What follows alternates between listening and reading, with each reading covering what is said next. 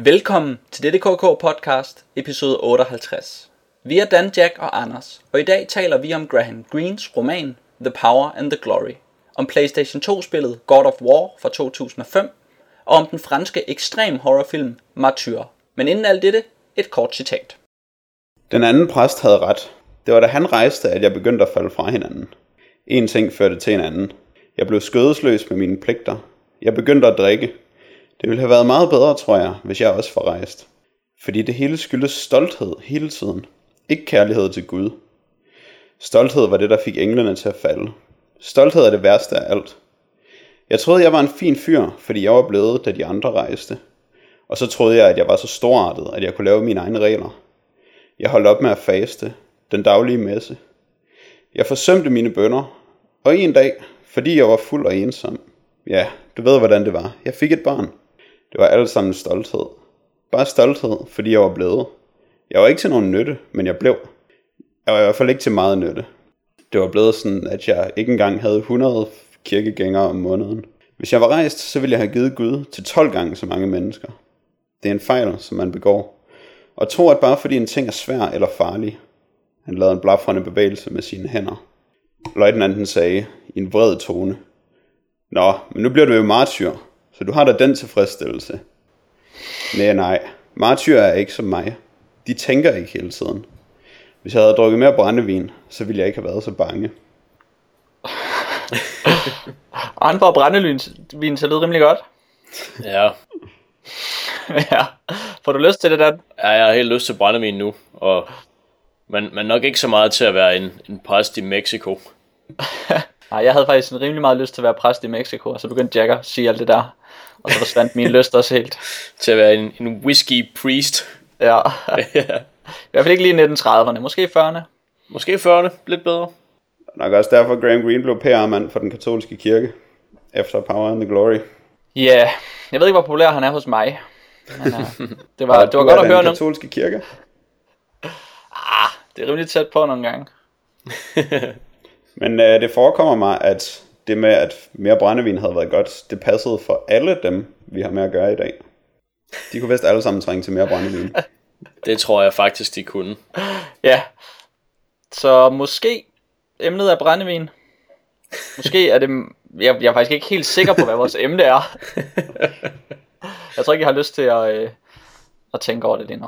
Det tænker vi over, når vi har talt om det, måske. Ja. Hvad fanden laver vi? Er vi en slags... podcast-martyrer? Det kunne tænkes. Jeg vil gerne se dit blik i øjnene lige nu, Dan. Ja, det ser meget fjernt og meget otherworldly ud. Okay. Hvad har du lavet udover ikke at se på denne verden siden sidst? Jeg føler, jeg har været lidt en martyr, fordi jeg har frivilligt set Walking Dead sæson 2 færdig. Og der skulle man så grueligt meget ondt igennem. Og så blev det en smule bedre til sidst. Jeg var gået i stå 100 milliarder gange med episode 4, den kunne jeg simpelthen ikke komme over, men nu overlevede jeg så hele sæson 2, og har set de 3 første afsnit af sæson 3, og dem synes jeg er væsentligt bedre. Ej, hvor irriterende. Ja. Det er næsten en skam. Det har jeg bare overhovedet ikke lyst til at få at vide det der. Men altså, det hænger sammen med, at de skifter ligesom location. Og i sæson 3 kommer de så til sådan en fængsel. Og jeg tror at, eller det ved jeg ikke, jeg har det lidt som om, at det måske, når den der, wow, det er et nyt sted, når den dør ud, så bliver det måske kedeligt ligesom før. Så jeg venter lige på at se, hvad der sker her i løbet af sæsonen. Det kan også være, at du bare bliver en total lam i dine øjne og dine ører efter at have set sæson 2. Det kan godt være, det skal jeg ikke kunne udelukke faktisk. Nej, okay, nu siger du jo fængsel, så bliver Jack vel lidt interesseret. Det gør jeg. Det lyder allerede bedre for mig. Men jeg er ikke gået i gang med at se den. Selvom jeg har set hele sæson 2, så jeg har faktisk fortjent bare at kunne gå i gang med at se sæson 3. Ja. Sker der noget i sæson 3 i modsætning til sæson 2? Jamen jeg synes faktisk at der sker noget, hvilket er en stor forbedring. De render rundt i de kommer til der fængsel, og der er nogle fanger allerede i fængsel, som ikke rigtig har forstået, hvad der foregår udenfor, og så at de ligesom, de overlevende, man følger Rick og hans gang, de er sådan lidt seje på en eller anden måde. Og så er det de her fængsels hardcore fanger, der så skal prøve at rydde nogle zombier ud på et tidspunkt. Og det gør de så på sådan en rigtig fængselsmåde, hvor de sådan stabber dem i leveren helt vildt mange gange. Og det synes jeg, det var bare hylende morsomt faktisk. Mens de der sådan seasoned veteraner i zombieverdenen, de står bare der og ryster på hovedet af de her idioter. Oh der. Ja. Ligger sådan en zombie og sover, og så kommer der bare sådan 20 vagter med sådan noget sæbe i sådan nogle viskestykker og tæsker løs på dem. Ja. Så det synes jeg faktisk, det var rimelig fedt. Oh, God. Men er de rigtige hovedpersoner så blevet lidt mindre hjernedøde, end de var i anden sæson? Jeg synes faktisk, at de kan finde ud af at handle på sådan en måde, så det ikke er fuldstændig idiotisk, hvad der sker. Det er jo allerede bedre end at... Ja, altså de er ikke komplette idioter længere, og det er en god ting. Det lyder bedre. Ja. Det lyder spændende, Dan. Hvad har du lavet siden sidst, Jack?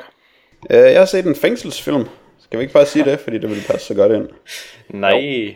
Sig det. Den jeg så, det var... Eller en af dem jeg så, fordi mit nye projekt er altså fængselsfilm, så jeg har også set flere af dem. Men det var The Hunger, jeg så. Nej, Hunger hedder den bare. Hunger directed by Steve McQueen. Som... Det er ikke den Steve McQueen... På trods af, at de siger det hele tiden, som om det er den Steve McQueen, men det er en anden Steve McQueen, som er britisk videokunstner, for han gav sig til at lave spillefilm.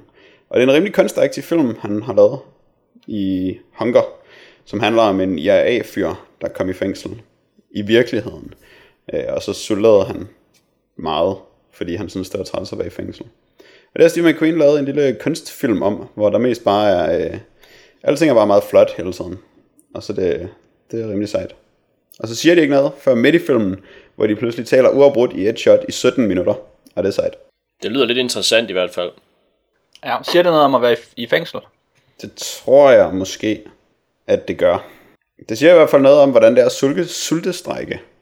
Så det er også vigtigt at vide. Ja. Men det er det rimelige... De der fængsler, de havde under The Troubles, de var rimelig sindssyge og rimelig crummy. I forhold til, hvad man er vant til. Så jeg tror måske, man lærer mere om, hvordan det var at være i fængsel i middelalderen, end nu. Ja, okay. For kommer det bare. Hvornår er filmen fra? Den er sådan rimelig ny. 2000 og noget. Okay, wow. Men hvorfor skal du se fængselsfilm? Jeg tror måske, jeg så en boksefilm, hvor der var noget fængsel i. Og så kom jeg i tanke om, hvor fedt det var at se fængselsfilm. Fedt. Det hænger alt sammen. Jeg vil prøve det. Nu skal jeg jo bruge en ny liste. Men det er det. Og så er det nyere fængselsfilm? Ja. Jeg tror, den ældste på listen er fra 93. Så hvis der er nogen lyttere, der har en anbefaling, så kunne de jo sende den til dig. Ja. Hvis der er noget, der er nyere end 93, så kan det passe ind i din liste. De må også gerne sende tips om boksefilm, faktisk. Jeg er blevet mindet om en, som jeg ikke havde haft med på listen, som jeg har set siden. Fedt. Så det er ikke, fordi jeg har set alt. Det kan selvfølgelig være lidt svært at få et overblik over, hvad for nogle boksefilm, du har set. Ja, det må man sige. Ja. Men, man må lytte virkelig godt efter i runden. Ja, gør det. Jeg har ikke lyttet godt efter mit eget hjerte, og så har jeg set nogle dårlige film. Den første, det var en film, der hedder Jack Goes Boating. Og det er måske den mest banale film, jeg nogensinde har set. Den handler om en mand, som er sådan... Hvad hedder han? Jack. Ej, jeg havde gættet på boating. Ja, det hedder han ikke. Der er faktisk en fodboldspiller, der hedder Boateng. Fedt. Slår det mig lige, men det er ikke ham. Det kunne være det ellers, det var Jack Goes Boateng. Nå, ej, det staves slet ikke ens. Men anyway, den spilles båden af Philip Seymour Hoffman. Som, det tænker man jo, hey, så kan det ikke blive helt skidt, fordi han kan bare rende rundt og være Philip Seymour Hoffman-agtig. Yeah. På sådan en eller anden kikset, intens, nervøs måde. Men det virker helt vildt dårligt, fordi filmen kommer til at centrere omkring sådan et banalt kærlighedsplot, der så udspiller sig på en meget teenage-agtig måde. Så det er Philip Seymour Hoffman, som prøver på at score den her pige, og de er begge to quirky på sådan en... Sådan en, du ved, moderne, moderne teenage quirky film, sådan Juno-agtig, eller sådan nervøs, nu ved vi ikke lige, hvor vi har hinanden, men vi er begge to quirky, så det er ikke fordi, at den ene synes, det er sådan decideret pinligt, fordi quirkiness afspejler bare de stærke følelser, de har for hinanden, eller sådan noget. Så det bliver sådan helt vildt banalt, og så prøver de bare sådan lidt at score hinanden, men så er det sådan lige ved at gå galt, og så scorer de hinanden til sidst. Og det er så usandsynligt banalt det hele, at jeg var helt målløs over det. Og så havde jeg sådan en fornemmelse af, at den mindede meget om den slags film, som skuespillere selv laver. Og så slog jeg op, og så viste det sig selvfølgelig, at det var Philip Seymour Hoffman selv, der havde instrueret filmen. Aha. Så gav det hele bare mening. Så har han bare lavet en rigtig, rigtig dårlig, banal film, der handlede om at spille skuespil i forskellige scener. Og det var det. Nå, det var sødt. Men prøv lige at forestille jer, hvis Philip Seymour Hoffman, som han er lige nu, han i virkeligheden var en teenager, og så han bare ud og opførte sig på den måde. Vil det ikke være fedt? Ja, det ville være utroligt fedt, faktisk. Det ville være et spændende twist. Ja. Hvis vi bare lige kan give ham sådan lidt tyndere skæg, så ville han eddermame se ringe ud. Åh ja. Så den kan jeg bestemt ikke anbefale. Det er altid sjovt at se de der, nu laver en skuespiller lige en film selv, fordi de har altid sådan nogle meget teateragtige, meget... så de prøver på ikke at være dramatiske på samme måde, og spille på de små fine detaljer i karakterens bevægelser og sådan nogle ting. Og de har også nogle steder, hvor de spiller på sådan en måde at fnise, og have det lidt sjovt, uden at have det vildt sjovt. Som er sådan en atypisk måde, og en meget realistisk måde at have en samtale på, hvor man tænker, okay, fed realisme. Men hele plottet er bare så pissehamrende banalt, at jeg blev ret irriteret over den. Goes out the window. Har du lavet mere af den? Jeg kan lige hurtigt nævne, at jeg har set Looper, filmen Looper fra i år af, med Bruce Willis og Joseph Gordon-Levitt som Bruce Willis, som spiller ham som ung, eller sådan noget. Det var faktisk vældig underholdende. Det havde jeg ikke lige forventet så meget, men der blev man lidt... der synes man, det var lidt fedt at se den. Og det var... Joseph Gordon-Levitt er virkelig god til at have sådan nogle unge Bruce Willis mannerisms, der sådan sidder og smiler på sådan en ung Bruce Willis måde og sådan noget. Så det var måske mest fedt, fordi det var bare Joseph Gordon-Levitt, der sidder og spiller skuespil på en fed måde. Hvem er Joseph Gordon-Levitt? Det er ham, der spiller Robin i Batman, i den nye Batman-film. Og ham, der spiller... Inception-drengen. Ja, Inception-drengen. Ham der har pænt tøj i Inception. Han spiller sådan en trækkerdreng, teenage-trækkerdreng i hvad hedder den, Mysterious Skin. Ja. Nu bliver det også relevant for mine interesser. Det er også ham, der er hovedrollen i 500 Days of Summer, så vidt jeg husker. Okay, pointen er, at jeg ikke rigtig kender ham. Men og det er så i godt. I Brick, der spiller han sådan en Humphrey Bogart-agtig type. Ja, jeg har stadig ikke set nogen af de film, han er med i. Så er der den der komedieserie fra 90'erne med John Lithgow med rumvæsener, hvor han også er med i. Alf? Ej, den er ikke fra 90'erne. Third Star from the Sun, tror jeg, den hedder. Han lyder som en stand-up guy, synes jeg. Det er han. Ja, men det er sjovt, at han pludselig er blevet til noget, fordi han altid var sådan en totalt overset type, som virkelig lavede rigtig, rigtig mange film, og som jeg faktisk synes gjorde det ret godt i den der... de der ungdommelige roller, hvor han altid er sådan lidt en antihelt, ung antihelt. Det blev han lidt typecastet som. Ja. Men nu laver han pludselig noget med Bruce Willis. Det har han aldrig regnet med. Men han har da også lavet noget med Christian Bale. Ja. Ja, det er rigtigt. Men han er ret sej i den her, og det synes jeg der var sådan en god underholdende sci-fi flick ting, så man skal nok ikke lægge for mange tanker i den, fordi så tror jeg måske hurtigt man bliver sur. Men den var den havde alligevel nogle fede sci-fi idéer, synes jeg. Handler den om noget med tidsrejser? Ja, så det skal man, altså det er det jeg tænker, at man skal, det kan man hurtigt blive sur på, men det åbnede for noget ret spændende tortur, der foregik sådan på tværs over 30 år, så det var sådan lidt fedt. Ja, det lyder fedt. Nu vil jeg gerne se den. Say the magic word. 30 år.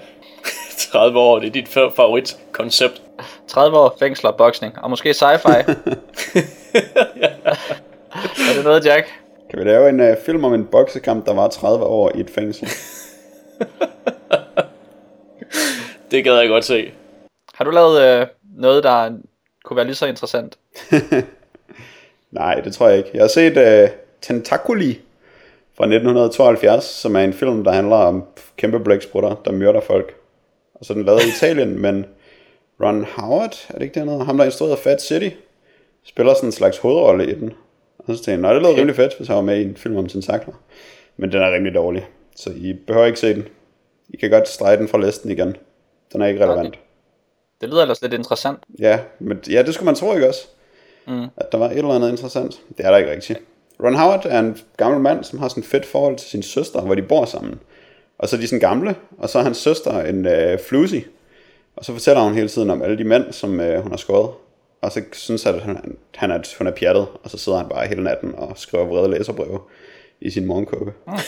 Så det er sådan lidt en god scene, hvor de har en samtale med hinanden, og så er der bare sådan en masse tentakel-forvirring, der er rimelig dårligt.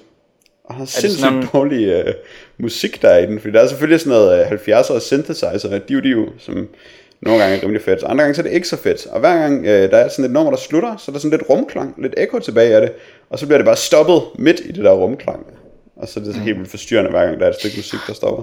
Og træls. Ja, det er jo svært at fade analogt. Ja, måske. Jeg tror, det er nemmere, end de får det til at lyde i tentaklerne. Ja, okay. Hvordan har de lavet tentaklerne? Er det sådan nogle man in suit blæksprutter? Jeg er faktisk ikke helt sikker på, hvordan de har lavet dem. Nogle gange så har de brugt blæksprutter til et eller andet, som de har tortureret til at do their bidding. Mm. Og andre gange, så tror jeg, det er noget, måske sådan noget dukkeværk. En dukketentakler, nogle gange. Og nok også noget man in suit. Jeg ved det ikke, det er lidt lige meget. Det er ikke så spændende, som tentakler kan være. Jeg har set endnu en dårlig film, som jeg ikke har særlig meget lyst til at sige noget om. Den handler også om tidsrejse, så... Så hvis man nu alligevel er på den, så kan man se Safety Not Guaranteed, som er sådan en tongue-in-cheek, quirky, moderne, romantisk drama. Og så Safety Not Guaranteed bliver sådan et ordspil, som faktisk kommer til at handle om, at sådan i kærlighedsromantiske relationer, der kan man komme til skade og sådan noget. Det lyder opfindsomt. Ja, det er virkelig... Og så er det sådan en kvindelig hovedrolle, som der skal virke som om, at hun er ekstremt kikset og grim og dårlig og sådan noget, men hun er tydeligvis helt vildt køn og har rimelig godt styr på, hvad hun laver. Så det er sådan, det virker ikke særlig godt. Har hun briller på og opsat hår? Ja, jeg skulle lige til at spørge. Og så hænger hun sådan en lille smule med skuldrene, som åbenbart gør hende ekstremt grim, når alle ser hende. Frastødende lige frem. Ja, briller og... Ja. Puh, den lyder alt for ulækker for mig. Briller og skuldre, det kan jeg slet ikke håndtere, altså. Altså, den har sådan en meget godt pitch, hvor man kan fortælle, at den handler om, at der er nogen, der finder en annonce for tidsrejse, og så er safety not guaranteed, og man skal bring your own weapons. Og så er det det eneste, der står i den annonce. Og så kan man melde sig til at prøve at rejse tiden og have sin egen våben med. Hvilke våben har hun så med? Hun har ikke nogen med. Hun har bare sit frastødende udseende med. Ja, et rimelig dårligt våben. Ja. På alle mulige punkter. Og også en ret dårlig film. Buhu. Den gider jeg ikke tale med om. Jeg gider heller ikke se den. Godt. Har I mere? Perfekt. Nej. Så synes jeg, at vi skal prøve at tale om en roman, der hedder The Power and the Glory. Skal vi ikke se, om I kan det? Lad os se, om I kan det. Den er måske lidt svær at introducere. Nu prøver jeg alligevel. Den er skrevet af... Vent 2 sekunder. Der er kommet sådan en lyd af støj. Det er radiatoren. Jeg skruer lige ned. Sådan. Graham Greene, en britisk forfatter og playwright og sådan noget. Han har skrevet den roman, der hedder The Power and the Glory fra 1940, som henviser til fader, hvor man siger, for thine is the kingdom and the power and the glory, bla bla bla. Så det er det, titlen er fra. Og den handler om... Den foregår i 1930'erne i Mexico, hvor den katolske kirke er gjort ulovlig af regeringen, og vores hovedperson er en såkaldt whiskey priest, en præst, som er en fulderik, og som ikke længere har sit embede, fordi det er blevet ulovligt, og som egentlig er på flugt, fordi man må ikke være præst længere, og han har så nægtet at flygte fra landet, og han har nægtet at indordne sig under de nye regler, hvor man skal gifte sig og være noget andet end præst og sådan noget. Og han vælter så rundt og er på flugt og har det sådan moralsk ret dårligt, fordi han er også en dårlig præst, som man måske kunne fange i Jacks citat, så har han gjort mange ikke særlig præsteagtige ting. Altså han er alkoholiker, og han har ikke rigtig noget sovn, han kan ikke rigtig formidle Guds budskab, han har et barn med sin husholderske, og både barnet og husholdersken hader ham og sådan noget. Og så tænker han sådan lidt over tilbage som på den gang, hvor han boede i en lille by, og der er kaffe med gamle damer, og sådan halvt hør efter, når han havde skriftemål.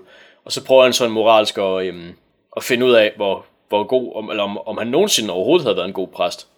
Og undervejs møder han en masse forskellige folk, og nærmest kommer ud på nogle forskellige prøvelser.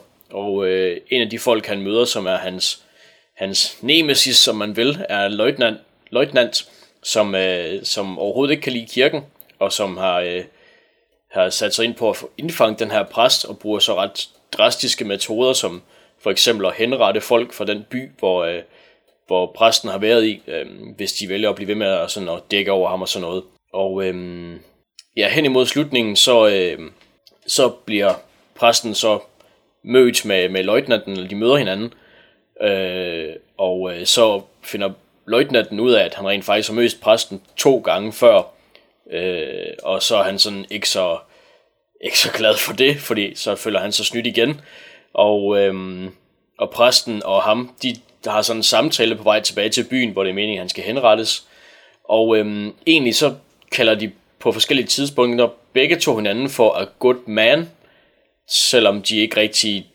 sådan kan lide hinanden og sådan noget. Ja, okay, så den er måske på den ene side er den meget dramatisk og handler om meget store ting, men på den anden side så er den også sådan lidt ikke dramatisk, antidramatisk i den måde den flyder på. Ja, det kan man sige. Altså der er nogle store emner, som nogle gange er relevante, og de bliver så cut short af de her folk, der så taler og ikke helt kan finde ud af, hvad de skal, og hvad de vil, og hvad de synes. Valgte du at citere den, Jack, fordi du synes, at det er en god historie? Nej.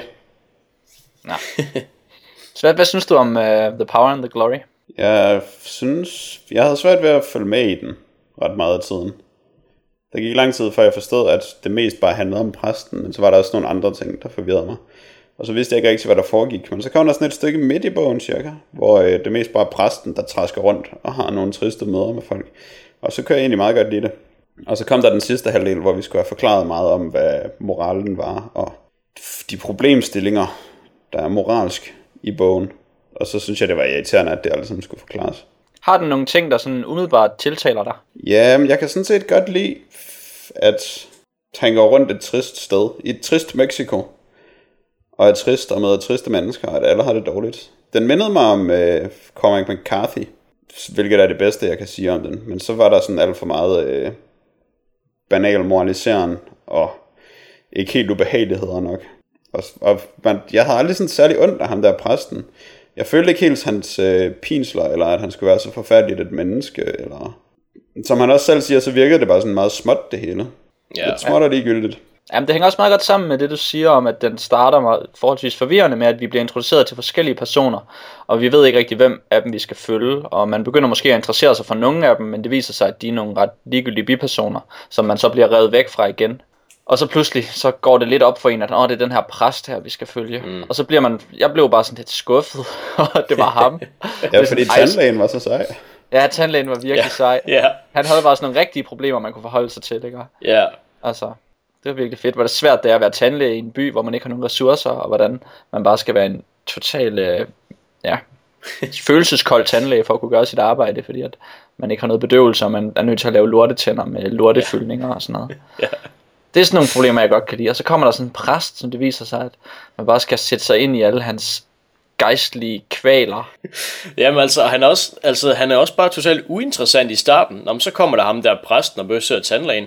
Nå ja, whatever, jeg vil hellere høre mere om tandlægen. Altså. Det er det. Så der blev jeg lidt bummed out, da vi skred for tandlægen. Ja, jeg var egentlig også lidt ked af det.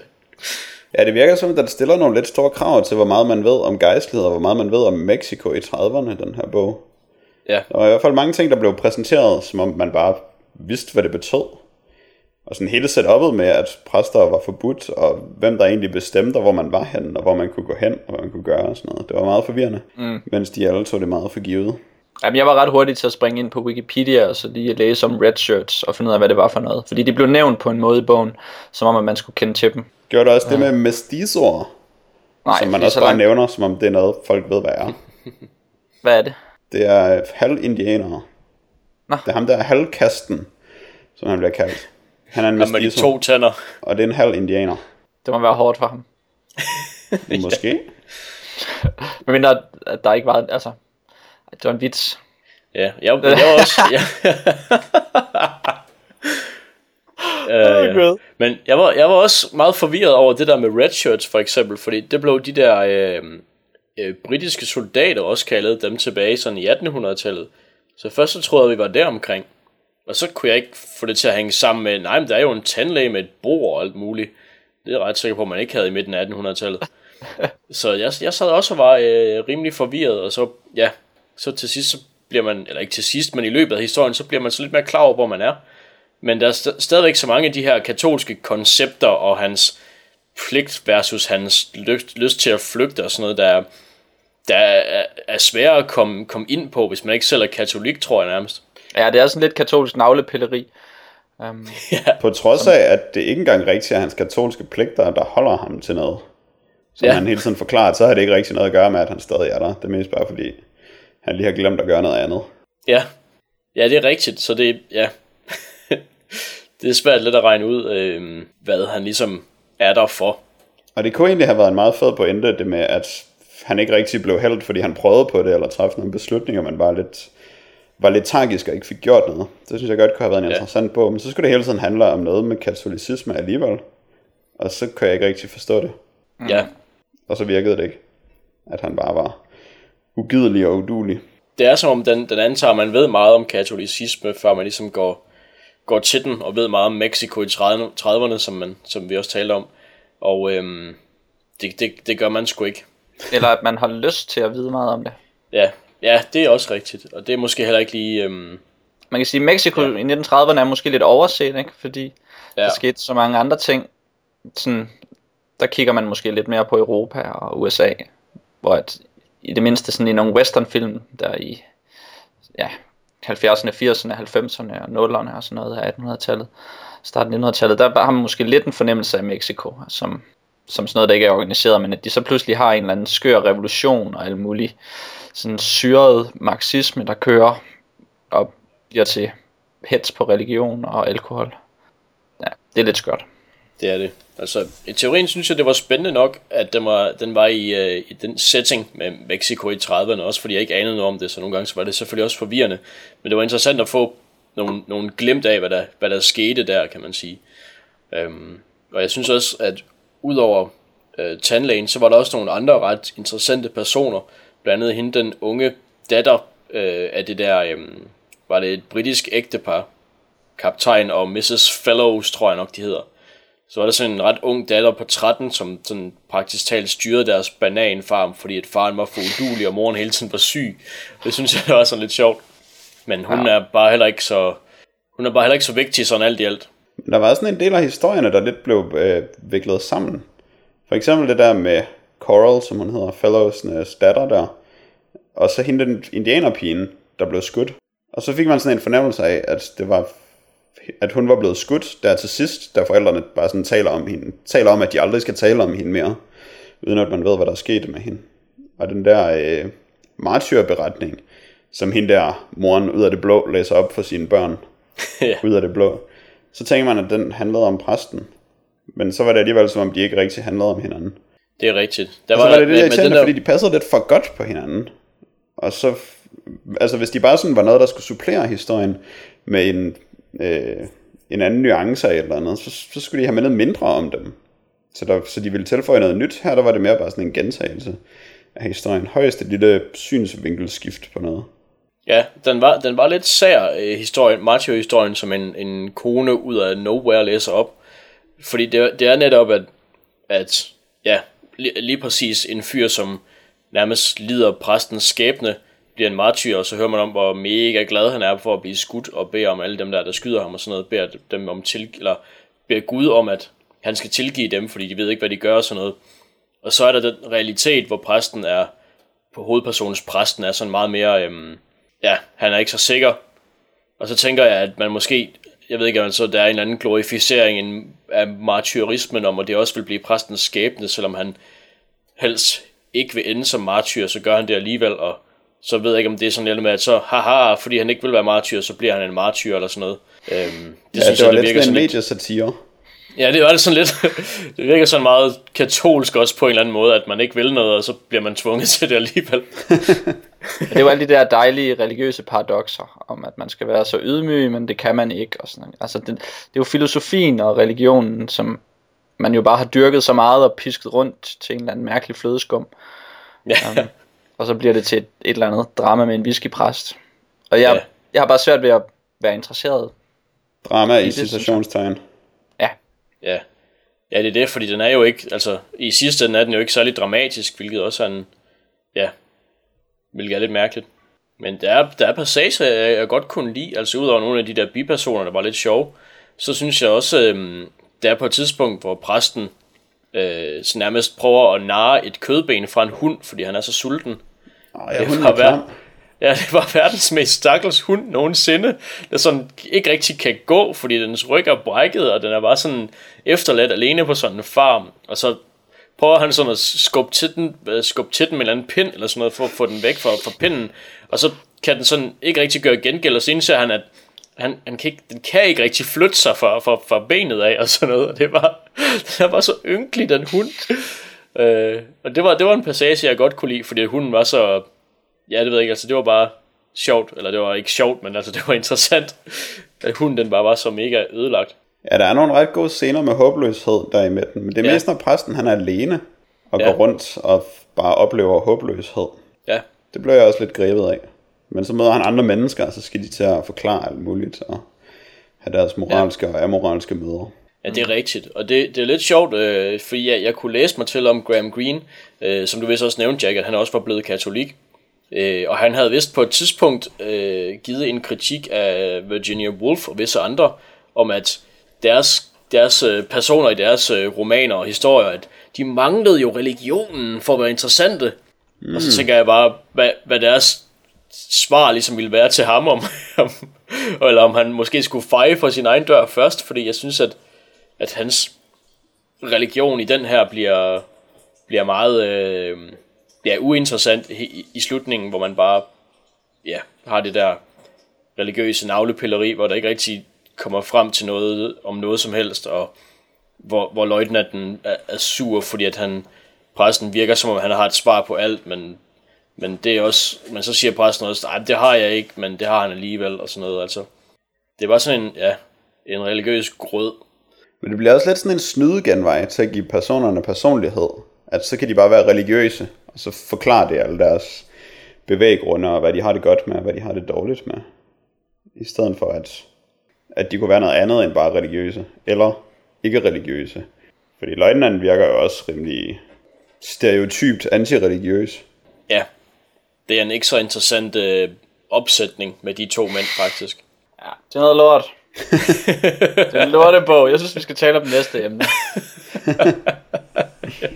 Jeg var helt dårlig at høre på at tale om. Sikker på alle lytterne har det ligesom mig lige nu. Men det var en af de 100 bedste engelsksprogede bøger siden 1923. Det kan også være at den var relevant i sin samtid og nogle år efter, men that's it. Det kan jo være at der er en masse kontekst som vi bare ikke forstår. Ja. Men ja, som det er nu, ja, ikke så utrolig igen. Læs blot Meridian i stedet for. Er den bedre?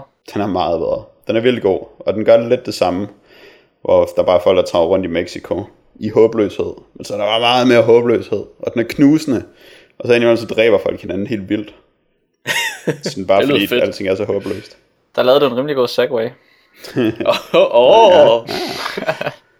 Fordi vi skal tale om at dræbe helt vildt nu. Brutalitet, når det er bedst i PlayStation-spillet. PS2-spillet God of War, der udkom i 2005. Det er lavet af Santa Monica Studios, SCE hedder de vist først, og nogle gange bare Sony Santa Monica Studios, fordi det er rimelig Sony styret det hele. God of War blev en kæmpe succes, og der er udkommet adskillige God of Wars efterfølgende, blandt andet God of War 2 og 3. Og så sådan nogle skøre nogen der, til mobil og håndholdte. Betrayal og Chains of Olympus og sådan noget Sparta, et eller andet. Ghost of Sparta. Ja. Yeah. Det er præcis. Og så snart udkommer der så en God of War Ascension, som er bare God of War 4. Fordi det er til PlayStation 3. Så det er der masser af de fleste, han har hørt om God of War i en eller anden forstand. Det er et tredjepersons brawler vel? Ikke helt, fordi det er også lidt et puzzlespil. Inspireret af sådan noget som, Prince of Persia 3D måske, eller hvad den hedder. Nej, ikke så meget Prince of Persia 3D, men de nye Prince of Persia spil til PlayStation 2. Ja, hvad hedder den? Sands of Time. Det var præcis, Sands of Time, som jo var et lidt revolutionerende spil, da det udkom der i 2003 eller sådan noget. Og så God of War er lavet for den, men med meget mere action og brutalitet og så videre. Lidt mere R-rated på den der sådan lidt kedelige måde. Den der 90'er måde. Ja. Hvor den virkelig bare er stolt af at have et par bryster med i sit computerspil. Det kan man virkelig se, de er glade for. Ja. Det er måske den bedste idé, de nogensinde fik. Så virker det i hvert fald lidt på måden, de iscenesætter de ting. Ja. Men det er også, det har sin egen charme måske. Spillet har så den her mytologi, hvor det handler om den græske mytologi, den græske gud Ares, som har lavet sådan nogle vilde våben, som han har givet til vores hovedperson Kratos. Og så bliver han involveret i et eller andet sådan klassisk græsk gud intrige, hvor der er nogle guder, der vil hjælpe ham med at dræbe nogle andre guder, og han har nogle ting, han skal gøre, fordi han er i gæld til nogle guder over for nogle guder og nogle andre guder. Så det bliver han involveret i, og så skal han så til sidst, eller i starten af spillet sådan set, efter han har lavet alle mulige halløj, får en rimelig god baggrundshistorie, så får han at vide, at han skal ud og dræbe Ares, fordi at så bliver de andre guder glade for ham. Fordi det er bare en god idé. Ja, det virkede som en god idé i det øjeblik. Og så går man ellers i gang med det. Og så er det et spil, som selvfølgelig bare handler om at trykke helt vildt meget på to forskellige knapper. Hvor den ene, så slår man helt vildt hurtigt, og den anden, der slår man langsomt, men hårdt. Og så lige så langsomt, som man får tæsket en masse, så udbygger man så sit arsenal af skills og spells og dodge moves og alt muligt hul om hej, som man kan lave. Så kan man trykke endnu mere på de to knapper. Ja, det er præcis. Og måske kombinere dem med en shoulder button eller to på PlayStation 2-controlleren. Det er gameplay. Det er helt vildt. Den har en masse unlocks, som også er sådan rimelig... altså det var ret imponerende der i 2005, da den udkom. Det at der er så meget dybde og replay value, fordi man kan blive med at unlocke ting. Det er der så rigtig mange, der er begyndt at gøre efterfølgende. Men der tror jeg også, som jeg husker det, at God of War var lidt en frontløber inden for det. Og så har det jo den her ting med, at der er rigtig mange bosser og forholdsvis unikke monstre ret tit. Og så er det de her grunts, det her kanonføde, som man møder ret ofte, og som der er sådan lidt ligegyldigt. Man kan ikke rigtig se, hvad de er tit faktisk. Det har jeg lidt tænkt over efterfølgende, om jeg overhovedet kunne huske nogle af dem der ikke var en Medusa eller en Minotaur. Måske sådan nogle zombie-mænd i rustning. Dem er der en del af. Noget i den retning, tror jeg. Sådan noget. Men man lægger ikke rigtig mærke til dem. Og så selvfølgelig store sømonstre, som også er ret fede. Så spillet prøver også at have en god økonomi i forhold til at være interessant og have det, man kan sige, at bruge kampsystemet ret godt. Eller hvad? Ja, altså jeg synes det er fedt, at der er den der brutalitet i det, som der er. Altså når Kratos har sine kædekniver, han tæsker dem rundt, så bliver man virkelig belønnet, når man smadrer folk med dem, fordi der vælter blod ud, og man ild, og man kan jo tage fat i folk og sætte dem på ens kniv, og så kaste dem hen på nogle andre og sådan noget. Så man føler sig ret meget som en gammel græsk soundhelt skruet op til 90'er volt. Og det synes jeg, det havde jeg i hvert fald ret sjovt med. Og jeg var også rigtig glad for de der mange boss fights, fordi det var bare så fedt at slås med sådan nogle kæmpe store fjender. Det synes jeg bare, det var vildt cool. Nu nåede jeg ikke selv at komme til at besejre Hydraen, men det så jeg mig til på YouTube. Og det synes jeg også bare, det virkede utrolig sejt, at man ligesom slås med de her hoveder, der så skal sådan... Man skal ikke bare hugge dem af, fordi så vokser de jo frem igen, så man skal ligesom fange dem på sådan nogle kæmpe harpuner, der spider dem, og så skal man så op til, overhovedet af Hydraen, og så sådan tæske det rundt med sine kæder, og det er bare, ja, det er sådan... Det er bare fedt, synes jeg. Okay. Hvad siger du, Jack? Samme entusiasme? Selvfølgelig ikke. Jeg gennemførte God of War for en del år siden, og så tror jeg måske, at de ting, der kunne overraske en i spillet, de ikke rigtig overraskede mig. Og så lagde jeg mere bare mærke til alle fejlene ved spillet. Som for eksempel, hvor jublende banalt det er at skulle slås i alle slåskampene, og hvor svært det er at komme til skade i spillet. I starten af spillet, så var jeg nødt til nogle gange at stå stille og lade folk tæske mig, fordi jeg var i tvivl om jeg havde evig energi, fordi der var ikke sket noget, når man slås med. Og så har man de der to knapper, som man bruger til at slås med, og så kan man rulle lidt rundt, og det er rimelig kedeligt og irriterende. Så indimellem, så er der noget fed vold, og det er jeg selvfølgelig meget glad for. Volden er skøn, men den bliver også rimelig repetitiv. Når man først en gang har lavet de der grabs, hvor man lige snupper sådan en lille bueskytter og hiver ham midt over. Så har man set det, og så bliver man ikke særlig wowet over det, når man gør det igen. Nej, det er rigtigt. Og så er der hele puzzle-delen af spillet, som jeg allerede første gang, jeg gennemførte, det synes var fuldstændig håbløs, fordi jeg havde spillet Sands of Time, og det er bare så dårligt, og så langsomt, og så meget spilder ens tid i God of War, at det er næsten en dealbreaker for mig. Men der er noget fed vold. Jeg tror hellere, jeg vil se det som en film, end jeg vil spille spillet, som det er. Jeg vil også sige, at den puzzle-del, jeg oplevede, var ikke særlig interessant. Ej, jeg var meget lamslået første gang. Jeg kommer til sådan en hop-rundt-puzzle, hvor man kommer ind, og så er der en masse kasser, som man skal hoppe rundt på. Mm-hmm. Jeg ved ikke rigtig, hvad den version af God of War, jeg spillede, hvad den fejlede, men jeg havde ingen skygger. Så jeg har på fornemmelsen, at der burde være skygger. Det tror jeg egentlig heller ikke, jeg havde, når du nævner det. Fordi det er svært at hoppe rundt, når man ikke har nogen skygger. Ja. Men jeg har set nogle YouTube-film, men der er også kommet en genudgivelse af det hele i sådan en eller anden ny version, hvor man kan spille det på PS3. Det må vi lige finde ud af en eller anden gang, om der overhovedet er skygger i det. Men det er i hvert fald svært at hoppe rundt uden skygger. Så man skulle hoppe rundt på sådan nogle kasser, og det var sådan, man kan sige, okay, jeg står på den her kasse, nu skal jeg over på den her kasse, jeg ved lige præcis, hvad jeg skal gøre, og så prøver man at hoppe, og så laver han bare sådan et eller andet retarderet hop lige op i luften, eller et eller andet sådan lille bøvs af et dobbeltjump, som jo ikke engang er et dobbeltjump, men bare sådan et hop og et snubbel, eller et eller andet. Sort opsted på vejen. Ja, og så ligger man ned, og så, okay, op igen. Og jeg tror, det var bare sådan 10 gange, jeg bare skulle lave det her vildt kedelige hoppen rundt. Og så fordi så hopper man over på sådan en ledge, og så skal man gå af den her ledge, men man står med ryggen til, og kameraet begynder langsomt at dreje, for man kan ikke selv styre det. Og pludselig ved man ikke, hvilken retning man faktisk hopper, når man pludselig rykker sin analogstik i en eller anden retning og trykker, fordi kameraet har bevæget sig så meget, så man ved ikke, om det er en ny retning. Ja, det er et problem. Og alt det der. Og så, ja. Og det er den ene måde, det er irriterende på. Så er der dem, hvor man skal skubbe rundt med ting, hvor han går helt vildt langsomt, mens man skubber rundt med ting. Og hvorfor er det realisme eller hvad? At det skal gå helt vildt langsomt, når man skubber rundt med ting. Fordi så tager det jo bare helt vildt lang tid at lave en virkelig kedelig puzzle, som man har regnet ud, hvor man bare skal skubbe to statuer hen oven på hinanden, og så skubbe rundt med dem. Men så skal man bruge vildt lang tid på det. Og så er der sådan noget, når man skal vende sine ballister, så man kan skyde hul på vægge, hvor man skal skubbe den hen på sådan noget, der drejer den, og så trækker man et håndtag helt vildt langsomt, og gerne ved at trykke en masse gange på en knap. Det skal man også, hvis man skal åbne døre og sådan noget, fordi det er jo helt sjovt at skulle trykke helt mange gange på den samme knap for at gå igennem en dør. Det er value for money. Og så drejer man sine ballister de første 90 grader, men man skal have drejet 180 grader, og så hiver man i håndtaget igen for at dreje den mere, og så drejer den tilbage den vej, den kom. Så man skal dreje den, og så skal man gå hen, skubbe den af, og så skal man gå hen og dreje platformen, og så skal man gå hen og skubbe den på igen, og så skal man trække igen for at dreje den det sidste af vejen. Og det er bare evig sjov, fordi det går helt langsomt, og man ved godt, hvad der foregår. Og det kræver ingen skill at gøre noget af det. Man skal bare blive ved med at prøve at bruge masser af tid på det. Ligesom i virkeligheden, Jack. Ja. Ligesom du skal flytte din kæmpe armbryst i virkeligheden. Ja.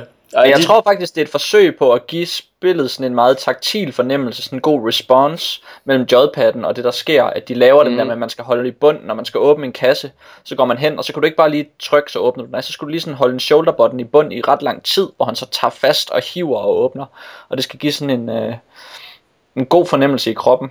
En fornemmelse af den der fysiske verden, som de jo har gået så meget op i at designe med lys og lyd, ikke? Mm. Jeg tror også, det er det, som de prøver på at gøre. Så jeg tror, altså der er en tanke bag det. Det er ikke bare, nu trækker vi lige tiden, hver gang du skal åbne en kasse.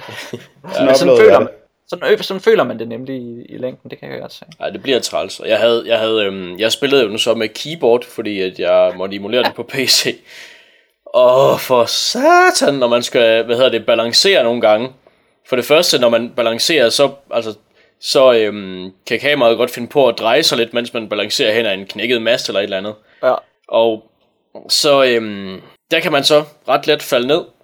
Eller det kunne jeg i hvert fald, da jeg spillede på keyboard. Og så nogle gange, så var det som, at i stedet for at falde helt ned, så kan Kratos så gribe fat i masten, og så altså ikke falde ned og dø, eller drukne, eller whatever. Men det synes jeg nogle gange, der heller ikke helt virkede for mig. Og det tror jeg så nok mere, der er min keyboards skyld, end at det er spillets skyld. Men det var også bare så mega frustrerende, fordi altså, så svært skulle det ikke være for sådan en badass spartaner og spankulere hen ad en mast, ikke? Altså. Jamen, der er det der sted, hvor de tre master mødes på sådan en sten. Og der skal man så ændre retning, og så falder man ret tit ned der. Og fordi stenen er der, så kan han ikke finde ud af at gribe fat i pinden. Og så falder man bare ned og dør. Ja, det var bare så irriterende. Det kan du ikke give dit keyboard skylden for. Det er God of Wars skyld. Ja, jamen det, okay, men hvis I har prøvet det samme, så er det ikke kun mig i hvert fald. Men det var jeg i hvert fald ret irriteret over. Ja, altså jeg er ikke helt sikker på, hvor meget det her det er petitesser, når vi taler om det lige nu.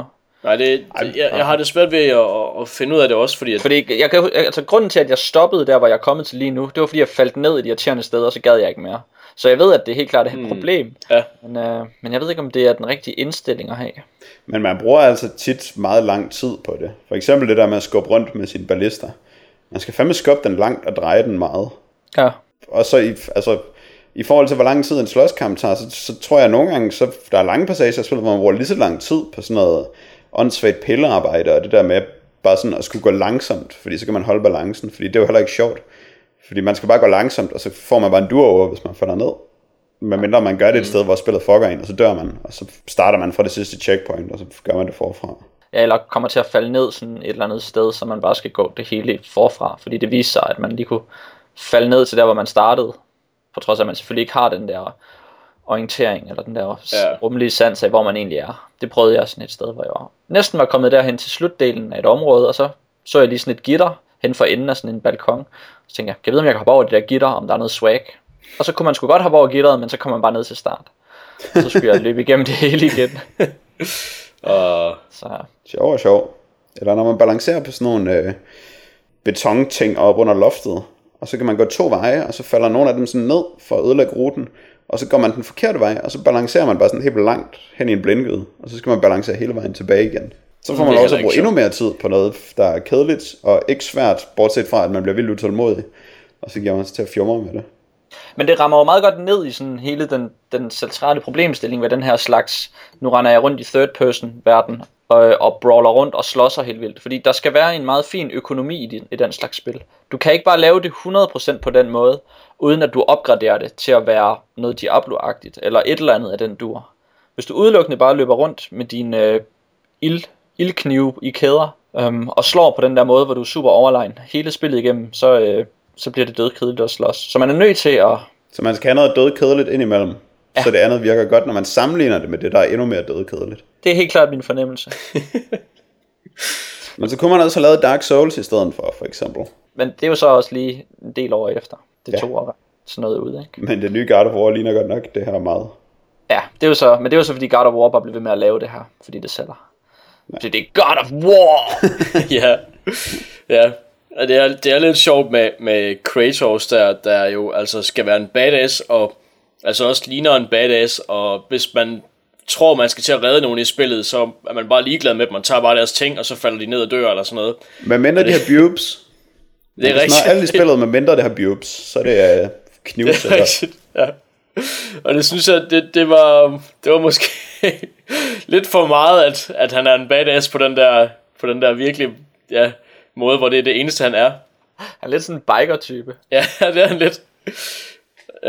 Altså, han virker jo ikke rigtig ond, han virker bare sådan lidt grov. Lidt småt begavet. Ja. Lidt småt begavet på en eller anden måde, ja. Men altså, ja, altså, jeg valgte så at grine af det, fordi jeg ved ikke, der var nok så meget andet med balancen der gjorde mig sur i stedet for, så synes jeg bare, det var lidt sjovt, at han bare var sådan en hver 13-årig billede af sig selv, der i ideelle billede af sig selv, eller sådan noget, der bare kunne redde damerne og bare smadre alle monsterne og sådan noget. Så kan han ud på et mega forpint hævntogt, men han har lige tid til at ondulere nogle duller, som tilfældigvis var de eneste overlevende. Fordi den der bådscene i starten, kommer den ikke efter det med hydraen? Jo. Hvor alle er døde og smadret, og alle bådene er gået i stumper og stykker og sådan noget. Og man ved ikke rigtig, hvad han lavede der. Nej, men så sejler han jo så hen til, hvad hedder den? Det der tempel, som han skal hen til. Ja, ja. Det gør han jo med den båd. Ja. Altså, så finder han en anden båd med nogle duller på, og så sejler han et andet sted hen. Er det den samme båd? Den er jo helt smadret. Ja, men det er de der duller, de råber på hjælp, og der, hvor man skal finde nøglen. Men de er jo døde. Nå, ja, det er de bliver dræbt, ja. Så er de der drabler jo i hvert fald døde. Ja.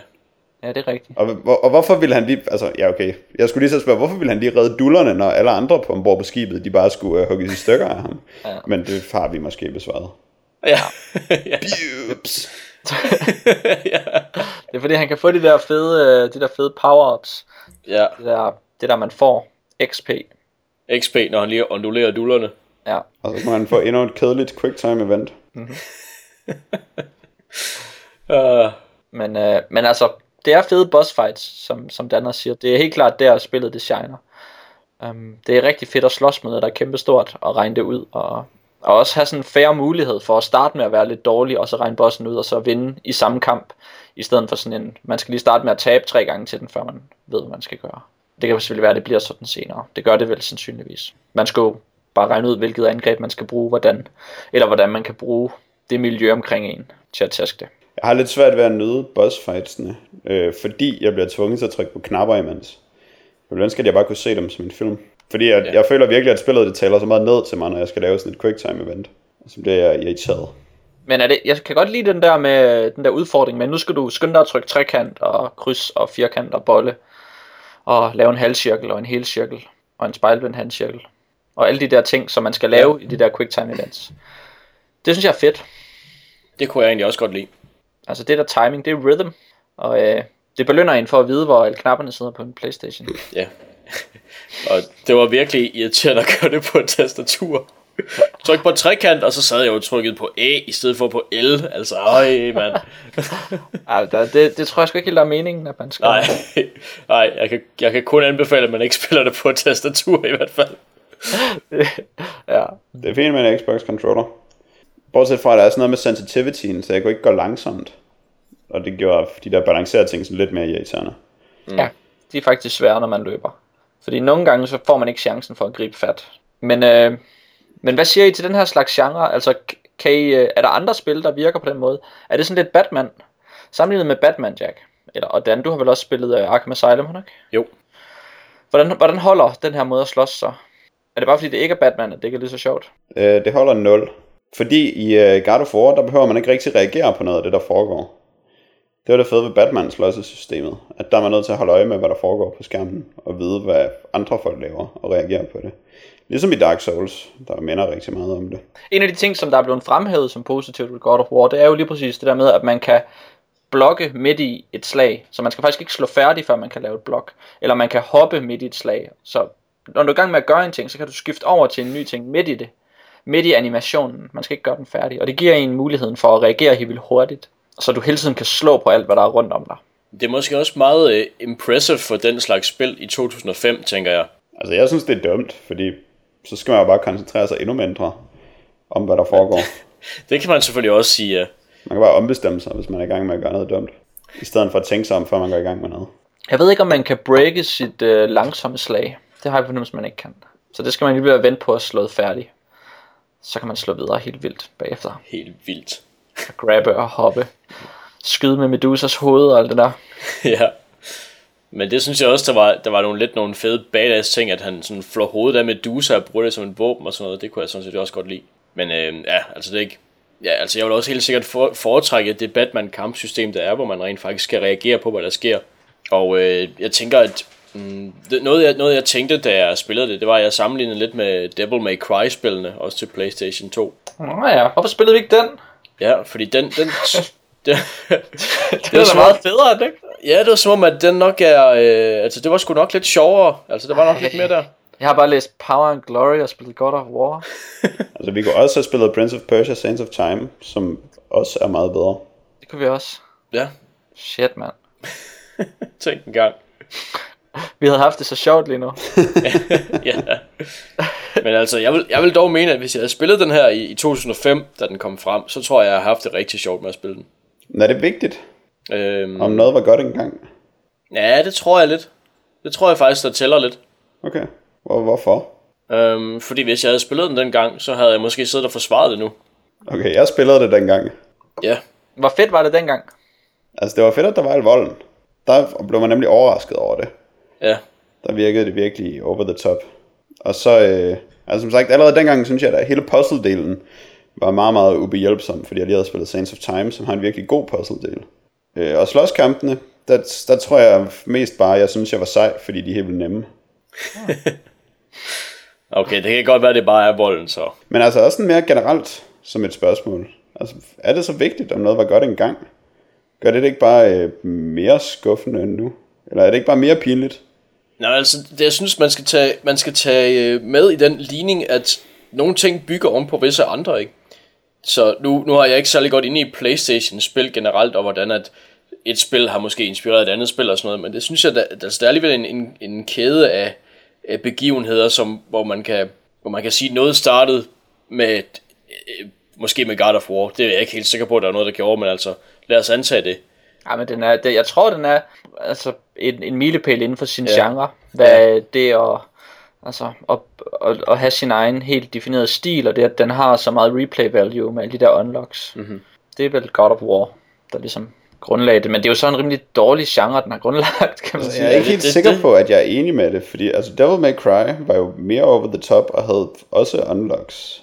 Og Sands of Time havde lidt færre unlocks, men også unlocks og bedre puzzles. Så jeg har det som om, at det eneste God of War kom med, det var egentlig sådan en extreme 90's mature ting, hvor der bare var helt meget vold.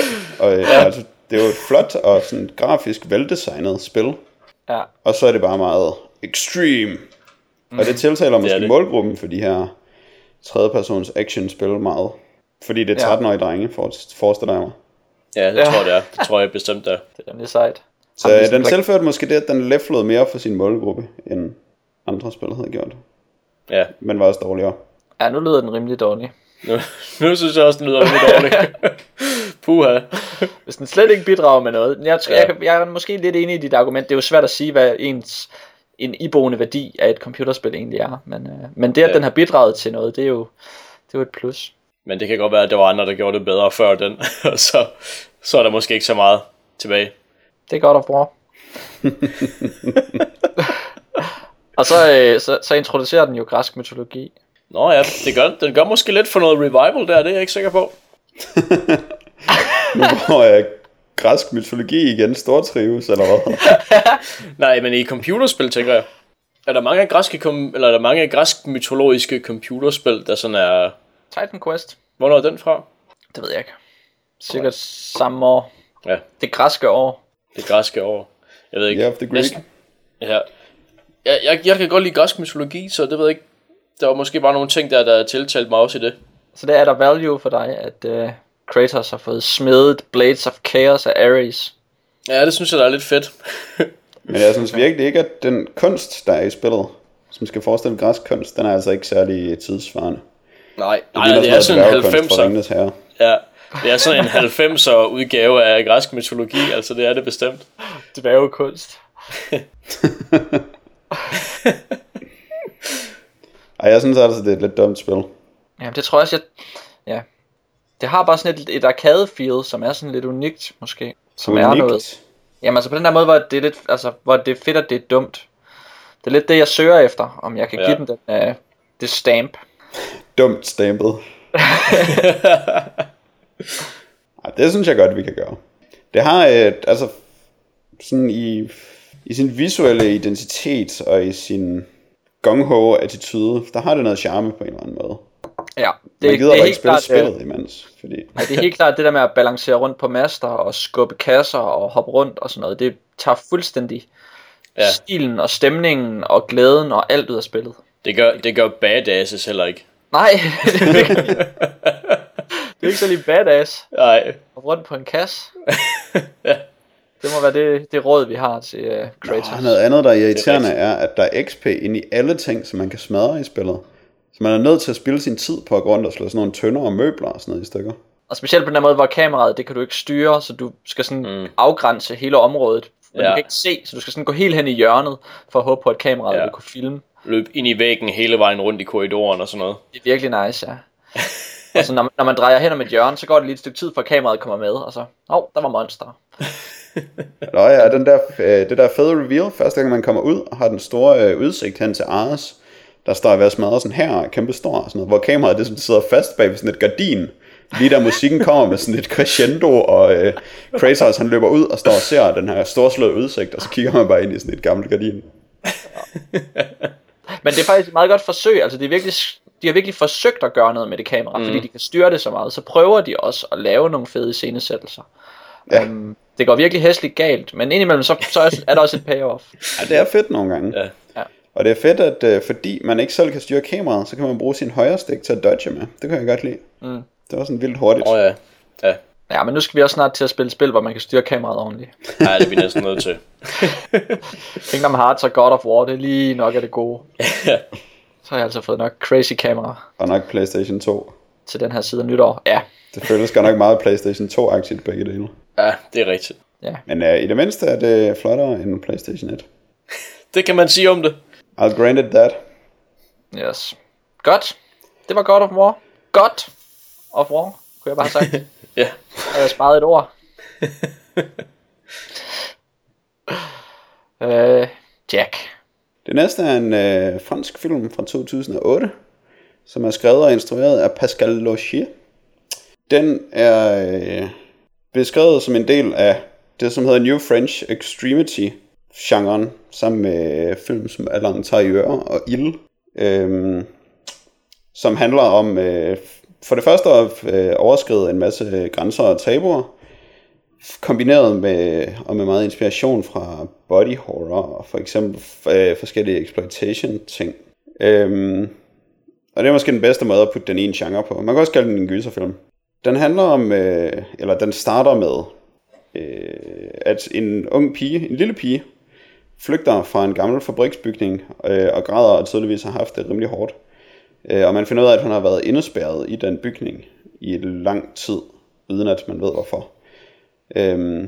Og filmen handler så lidt om at finde ud af, hvad der egentlig skete med hende der, da hun sammen med en af sine veninder fra børnehjemmet tager ud for at finde dem, da de er blevet voksne, der spærrede hende inden for mange år siden. Og så har jeg det jo utroligt dårligt med at tale om plottet, fordi det kan man ikke rigtig gøre, uden at afsløre i hvert fald nogen af twistsene i den. Nej, det er lidt svært. Der er vi måske lidt på, det er sandt. På glat i. Skal vi lige prøve at tage? Er det muligt at kunne tale om starten? Og hvor mange minutter ind i filmen må vi tale om? Jamen, det var lidt der. Oh shit. Men altså, der er ligesom en prolog. Og så er der den første del, og den anden del, og den tredje del, tror jeg, jeg regnede ud. Ja. Og så en form for epilog, måske. Hvor den første del er den, der foregår med de to piger og familien i huset. Ja, det taler vi om. Så hvis vi nu siger, at den spoiler vi lige, twistet fra prologen til... Ej, det er heller ikke et twist, men...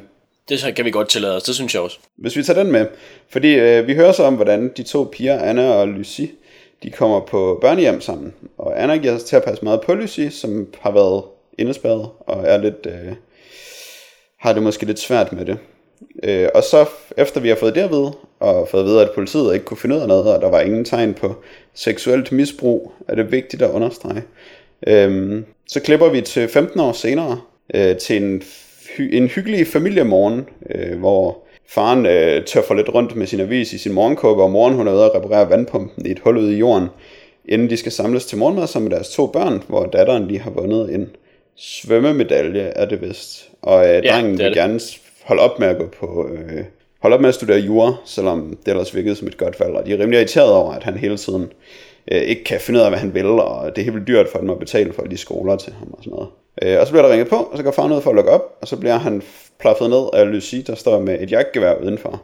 Og så går hun ind og skyder moren, som kommer ud i entréen, og så tvinger hun drengen til at sætte sig ned og tie stille, og så skyder hun ham med jagtgeværet. Og så går hun ind og skyder lidt efter den lille pige ind, så hun også skyder hende ned med jagtgeværet. Og så ringer hun efter Anna, som kommer og skal hjælpe hende med at få styr på det. Og Lucy siger, at hun endelig har fundet dem, der holdt hende indespærret. Hun har set et avisudklip med svømmemedaljen, og nu er de derhenne.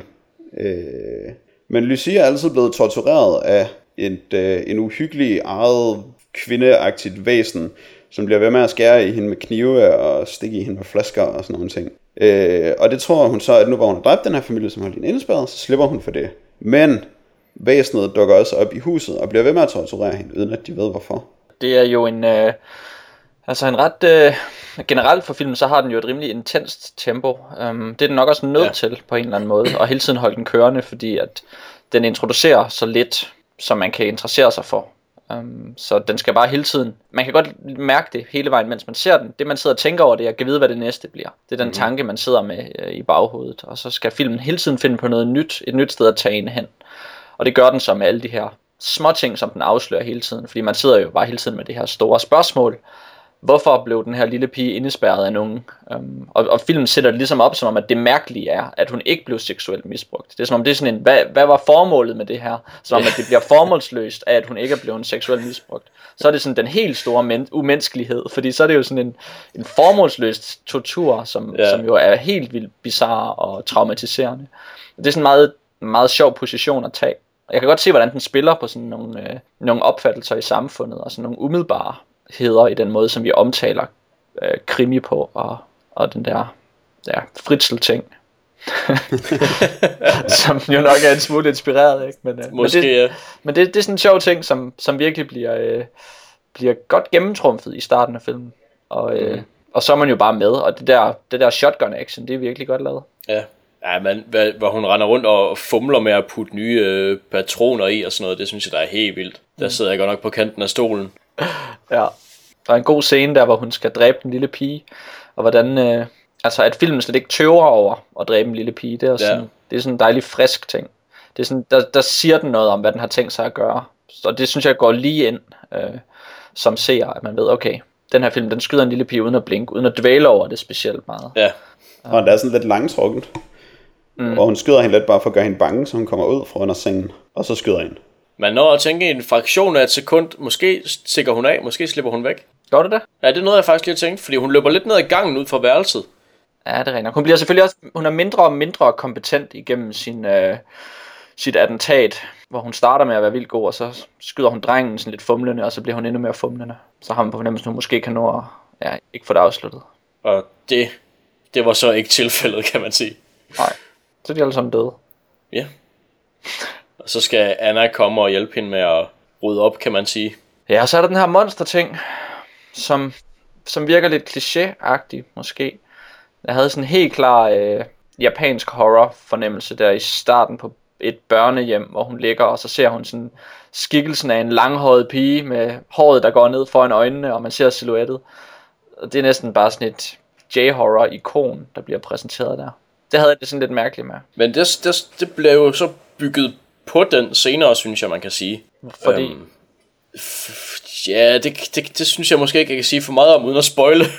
Men man kan sige, altså, vi ser hende jo så rimelig tydeligt i huset, hvor vi ser hende mere og mere tydeligt. Mm. Det er også rigtigt. Monsteret. Ja, og der bliver hun måske fysisk på en måde, som japanske horror-uhyre sjældent er. Altså sådan meget kødelig. Det er også rigtigt. Hun er jo meget... Ja. Meget arret og meget fysisk til skadekommen på en eller anden måde. Ja, der er vel sådan der er sådan en overgang, hvor hun sådan langsomt bliver mere og mere menneskelig, eller mere og mere... Ja, hun er ikke så æterisk som de der japanske gyserfænomener.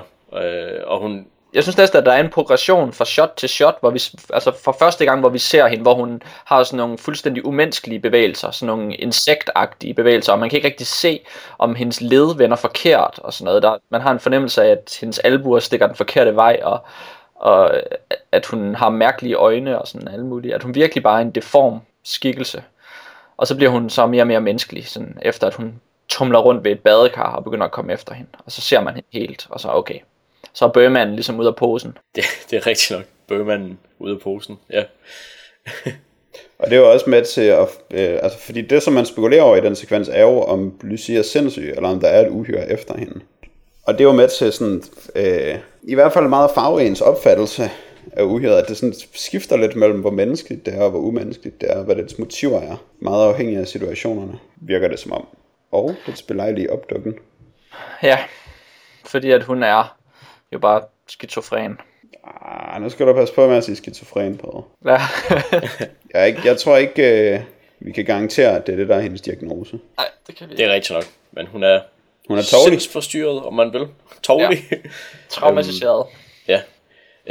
Ja, noget jeg tænkte, som jeg synes, der var lidt sjovt og lidt fedt, det er, at man har set en del film, der, hvor scenen i huset, som den her nærmest ligger ud med, altså hvor hun så ligesom får sine plageånder ud af verden fra den gang hun var tilfangetaget, at det ville være slutningen på filmen. At så ville hun plukke de der folk, der har tortureret hende, og så ville hun sidde og græde eller et eller andet, og så ville rulleteksterne begynde. Og det synes jeg, så der var vildt fedt, at det så egentlig bare var første del af filmen, at der kom mere bagefter.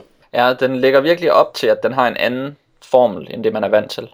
Det er den gode til at fortælle os. Så man kan sige, selvom at der kommer plot twist, som er sådan lidt... Det er ikke engang rigtig plot twist, fordi det er ikke fordi, at de ændrer det, man i forvejen ved. De tilføjer bare noget helt nyt. Ja.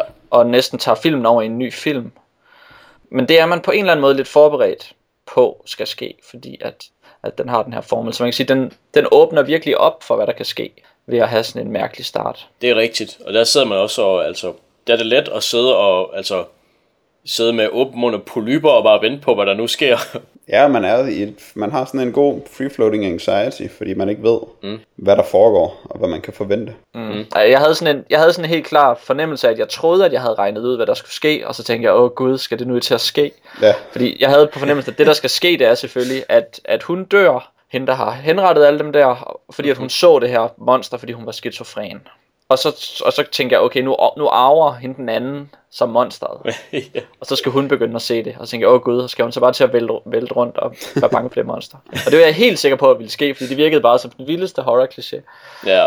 Og det gør hun så ikke. Det var sådan ret befriende på den måde, at de valgte at gøre noget andet. Ja, men jeg synes altså, den er lidt kedelig at tale om, hvis vi ikke kan tale om den. Jamen, det er nemlig det. Ja, jeg synes, vi skal altså gå i gang med at spoile den, altså. Jeg vil sige, at jeg synes, den er virkelig god, og at man bør se den, inden man hører os tale om den. Så stop båndet nu, og se Martyrer, og så kom tilbage.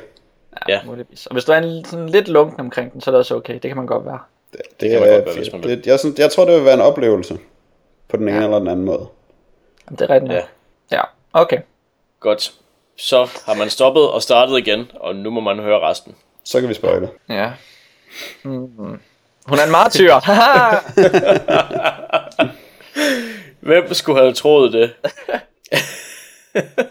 Ja. Men der kommer jo så det, som jeg synes, at vi godt kan kalde et twist her. Efter at det her uhyre har drevet Lucy helt til vanvid, så hun ender med at begå selvmord. Der er man sådan lidt ved at være overbevist om, at hun bare er tosset, og familien egentlig ikke havde noget med det at gøre, og måske endda, at de her ting på en eller anden måde ikke var sket, eller sådan noget. Og så finder Anna så den hemmelige dør ned til kælderen, hvor de har en super high-tech ond base, med et setup, der ligner rigtig meget, der hvor Lucy blev holdt indespærret som lille, med sådan en stol med et hul i, som man aldrig behøver at rejse sig op. Yep. Og så er det jo mærkeligt, fordi så passede det hele alligevel. Ja, det var nærmest alt for sandt, kan man sige. Ja. Så finder hun hende nede i kælderen. Og det er en utrolig god scene der, hvor at man virkelig har fået fornemmelsen af, at det er ligesom, der er faldet orden på alt. Man ved, at det ikke var de her mennesker, der gjorde noget frygteligt, så de her mennesker er ligesom blevet renset for det. Og så finder vi ud af, at hun bare var sindssyg, så hun er på en eller anden måde også blevet renset for noget. Og Anna skal til at genforenes med sin mor. Og så... Ja, lige præcis. Ja. Præcis. Og så ser man bare den her hammer, som er sådan lidt gået igennem en væg, der falder ned i der, hvor der ikke skulle være noget inde. Ja. Og så ved man bare, okay... Nu fik vi ligesom lavet hul ind til den anden side, og så er det jo så, at det går helt amok med, at hun finder den her underjordiske base, fangekælder, en dungeon, og så meget ulejligt, så dukker konspirationen op, det hemmelige selskab, som kidnapper folk. Ja. Og også, ja. Nå ja, hun finder os. Ja, det er rigtigt. Før de dukker op, så finder hun jo den efterladte, eller hvad man skal kalde hende. Og det er der, hvor vi får det første gode body horror, ikke?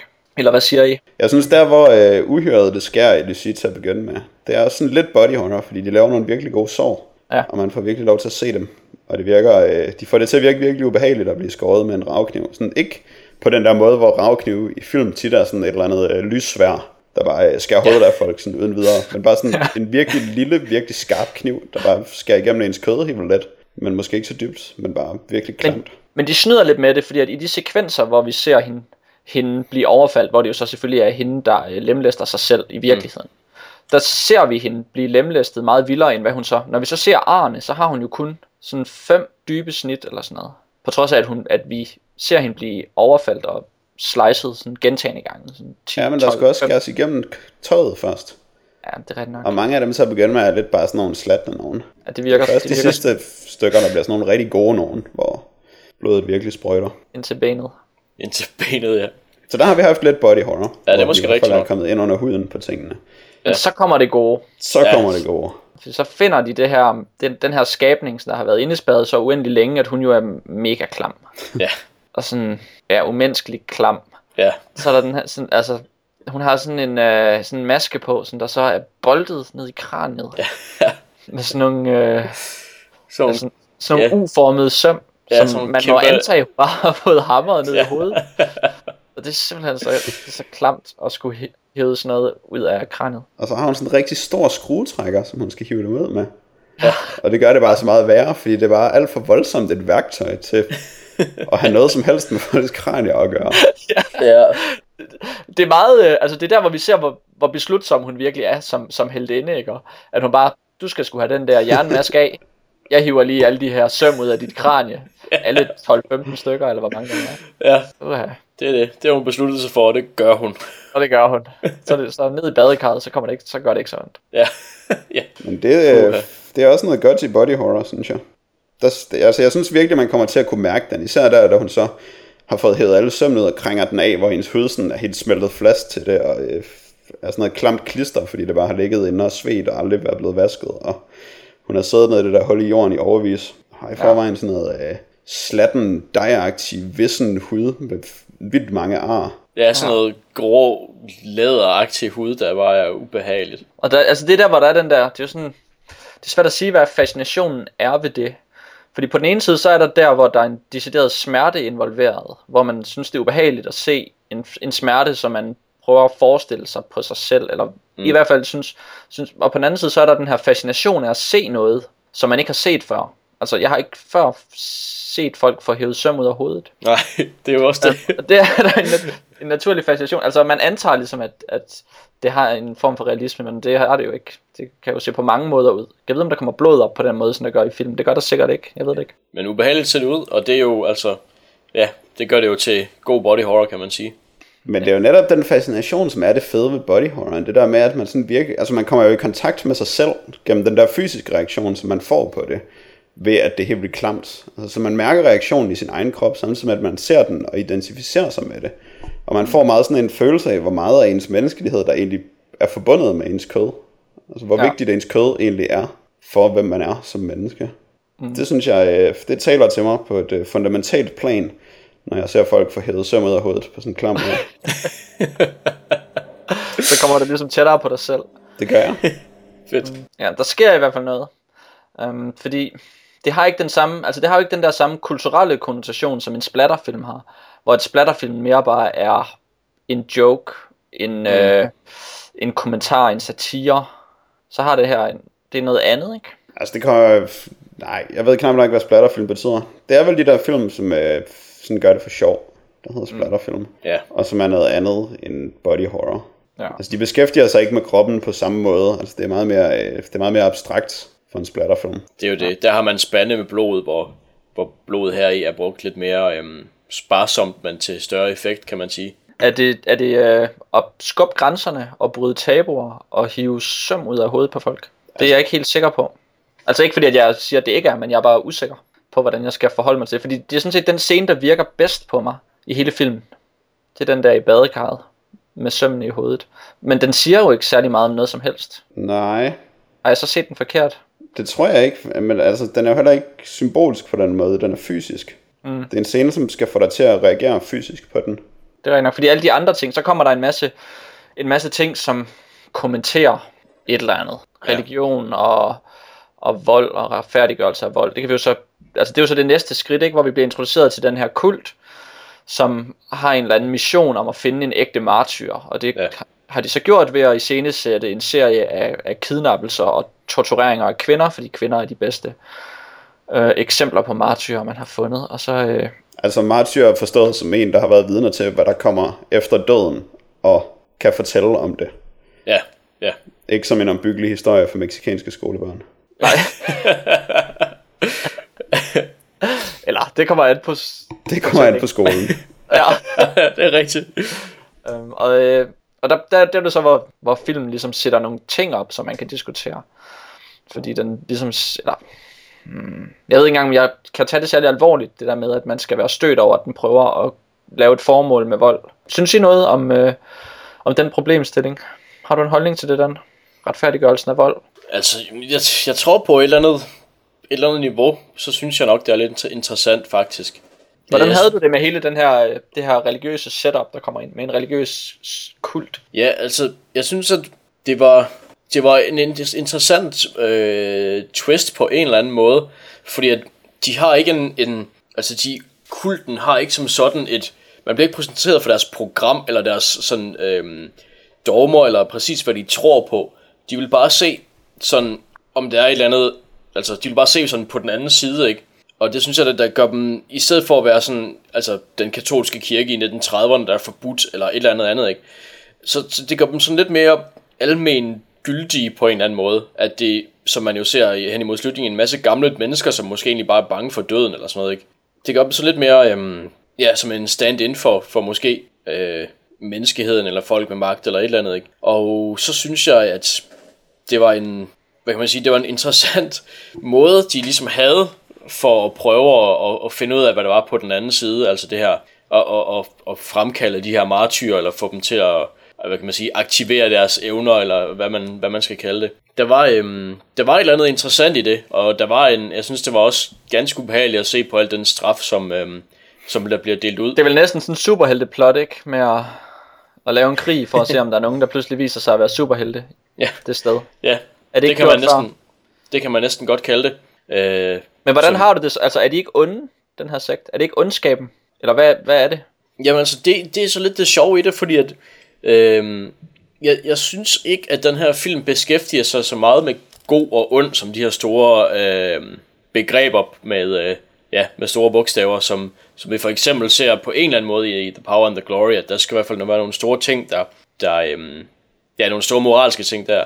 Jeg synes ikke, filmen her, den går ikke så meget op i moral på den måde.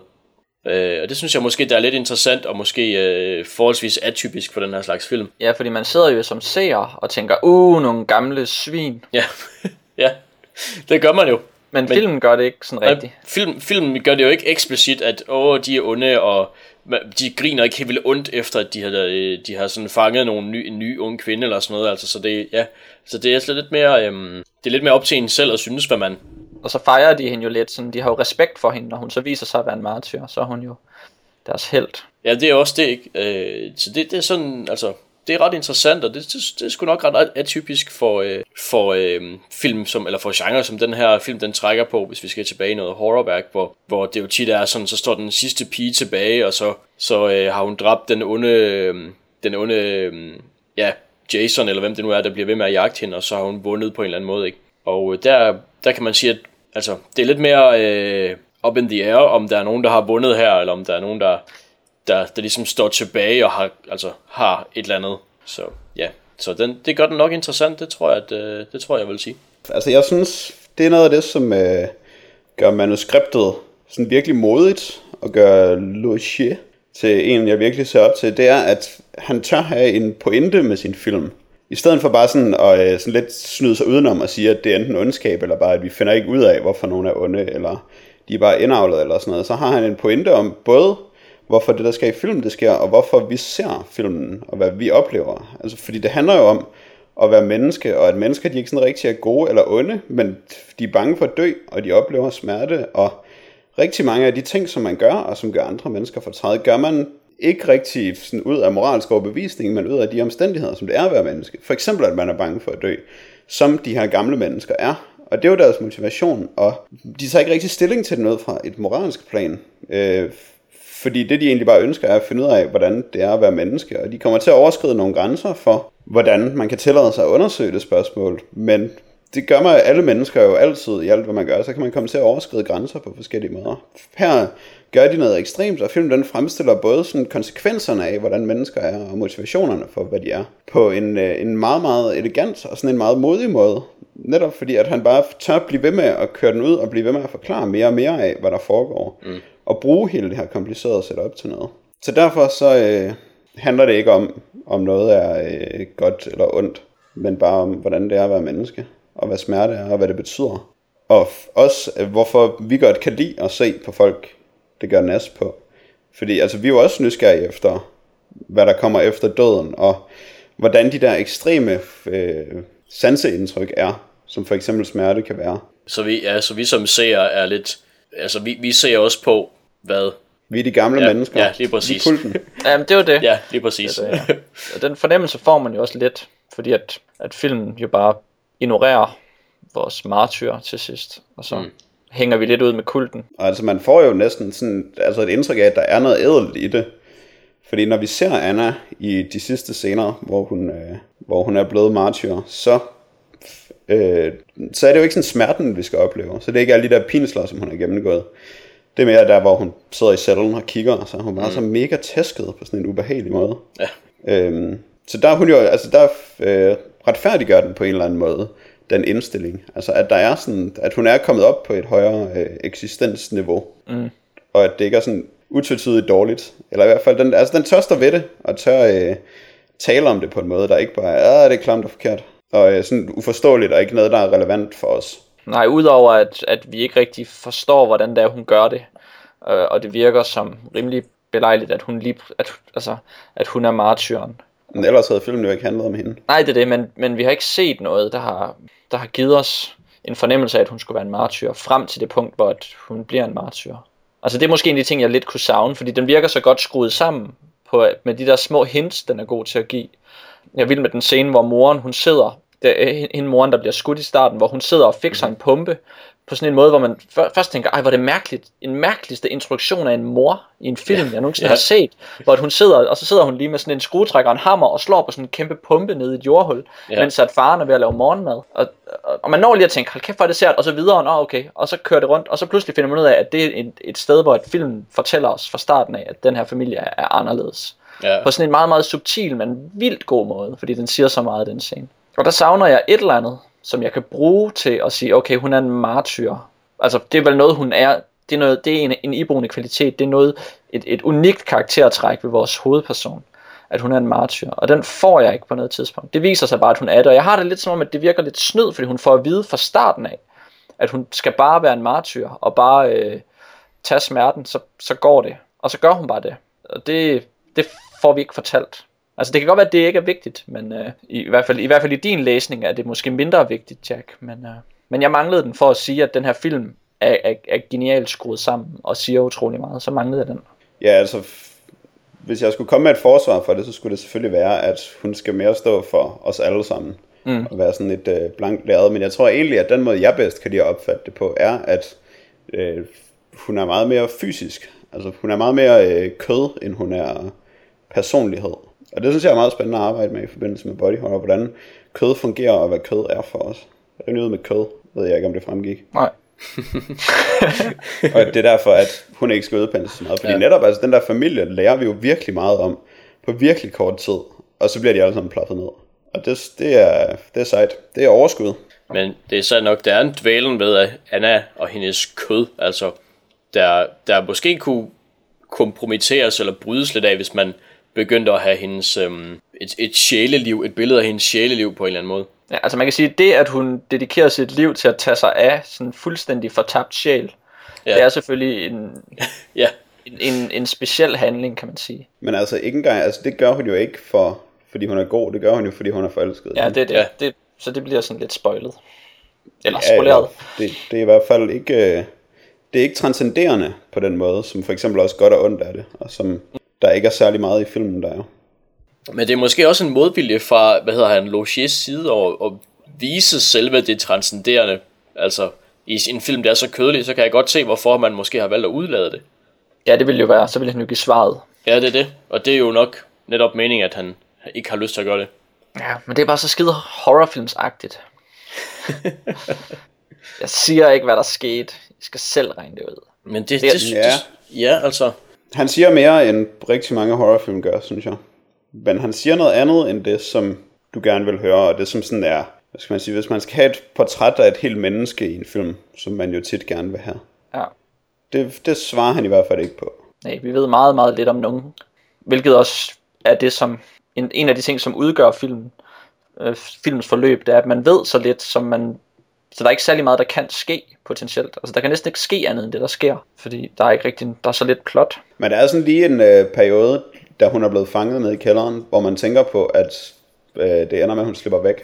Ja, hvor tænker du hen? Overvejede jeg sådan, første gang jeg så den, så tænkte jeg bare sådan i nogle af de scener, hvor hun er nede i kælderen, at så tænker man, at jeg håber virkelig ikke, at hun bare slipper væk på en eller anden måde herfra. Fordi det kunne man jo nemt have gjort, og så ville det være sådan, coming full circle med Lucy og sådan noget. Altså så ville den være sluttet, hvor den begyndte, og så var hun sluppet væk, og alt var godt. Det er det. Hun kunne lave sådan en, hun ser lyset, og så pludselig så transcenderer hun The Matrix, og så, og så kan hun bare dodge bullets og kung fu og sådan noget. Ja, så kommer Kratos og teamer op med hende og smadrer alt. Det kunne man godt have gjort, hvis man ville lave en traditionel slutning. Ja, men den utraditionelle slutning er også fed. Helt klart. Den er meget federe. Men man er ikke helt sikker på, hvad man har set. Og det er godt. Ja. Det synes jeg. Det synes jeg også i det her tilfælde i hvert fald. Det var en måde, hvor jeg godt kunne lide, at man ikke havde en vished til sidst. Og hende der begår selvmord. Hvad ligger der i det? Hende, hvad er det, man kalder sådan en? En gammel dame. Hende der står for det hele. Nå, mademoiselle. Ja. Hun, det er jo så hende, der hører vidneudsagnet fra martyren omkring efterlivet, og så beslutter hun sig for at begå selvmord. Det er det. Det kan det jo også altså lægge en del i, kan man sige. Fordi vi ved ikke, hvad hun har fået at vide. Måske har hun fået at vide, at der ikke er noget. Måske får hun at vide, at et eller andet, der er der, og så synes hun, det er noget lort. Eller måske har hun fået noget at vide, der er bare mega godt, og så hun bare skyndte sig derhen. Det er nemlig det. Ja. Eller måske er det bare det, at når man har den komplette vished, så er der ikke andet tilbage end at bare at slutte, altså. Ja, og det forklarer jo så også. Det giver måske også lidt en sejr til vores heltinde, fordi vi går ud fra vores heltinde langsomt ved dø, eftersom hun hænger uden hud. det må man næsten gå ud fra, ja. Og så vil hun jo så også have den samme skæbne som vores skurk. Ja. Afhængig af hvordan bliver målt og vejet op i porten. Ja. Det er måske ikke så godt, når man har tortureret skillige mennesker på menneskevis. Ja. Body horror svar på The Fountain. Ja. Ja.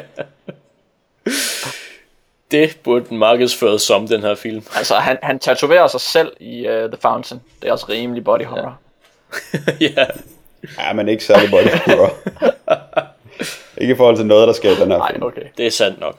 Ja, men men jeg synes også, det er en god film. Det er fedt, den er så kort. Det er helt vildt, at den kun er 94 minutter lang. Det er ikke til at forstå, faktisk. Nej. Hvordan når den? Den har en hæslig intro forresten. Det der smalfilmspis og verdens værste skrifttype. Jeg var et øjeblik, så var jeg lige ved at nynne det der mine glade 60'er sang, da jeg så det der. Ja, men det ligner noget, de skulle lave meget, meget hurtigt for at få den med til en eller anden filmfestival. Det synes jeg virkelig var dårligt. Før jeg tror, filmen er bedre, hvis man ikke får det med. Men altså måske er det sådan, jeg ved ikke om det er med vilje, men altså det fik mig til måske at undervurdere filmen lidt første gang jeg så den. Og så var der en behagelig overraskelse i vente på den måde. Men prøv at forestille dig, hvis den bare starter lige på hårdt, og man skal få det hele derfra. Ja, det kan godt være, at det måske havde været mere to the point. Nej, det ved jeg ikke. Man skal selvfølgelig heller ikke være så forvirret, når man ser folk blive slagtet. Nej, det er rigtigt nok. Det er ikke så godt. Nå, det var Martyr. Det var god. Det. Ja. Utroligt god efter min mening. Så dør for en særlig fransk horrorfilmsbevægelse. Det synes den at være. Det er spændende. Hvad var det? Extreme? Makeover? France? New French Extremity. Hvad hedder det på fransk? Det ved jeg ikke. Jeg ved ikke, om det er noget, man har lyst til at dyrke som en genre, fordi det virker sådan lidt. Altså jeg vil sige, jeg har set 3 af de 5 film, som ligesom er kernen i bevægelsen. Det er ikke en genre, det er en bevægelse. Oh.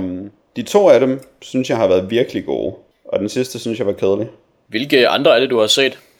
Jeg har set A Longtour, Inside, og jeg har set Il.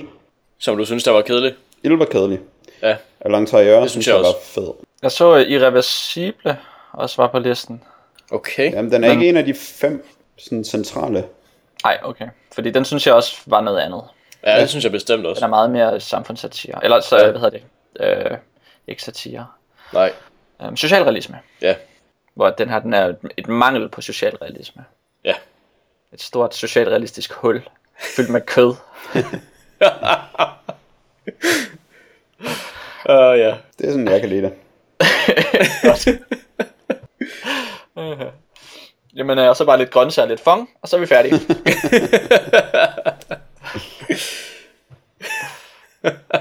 Har vi noget post? Ja. Der har vi.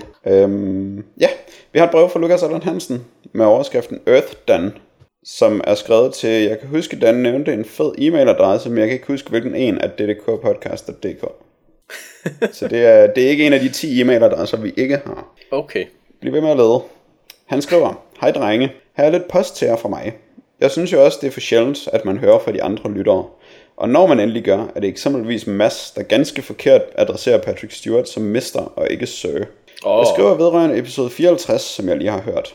Først og fremmest, godt emne. Planeter er fede, og det var fedt at høre jeres indgangsvinkel på det. Næste punkt.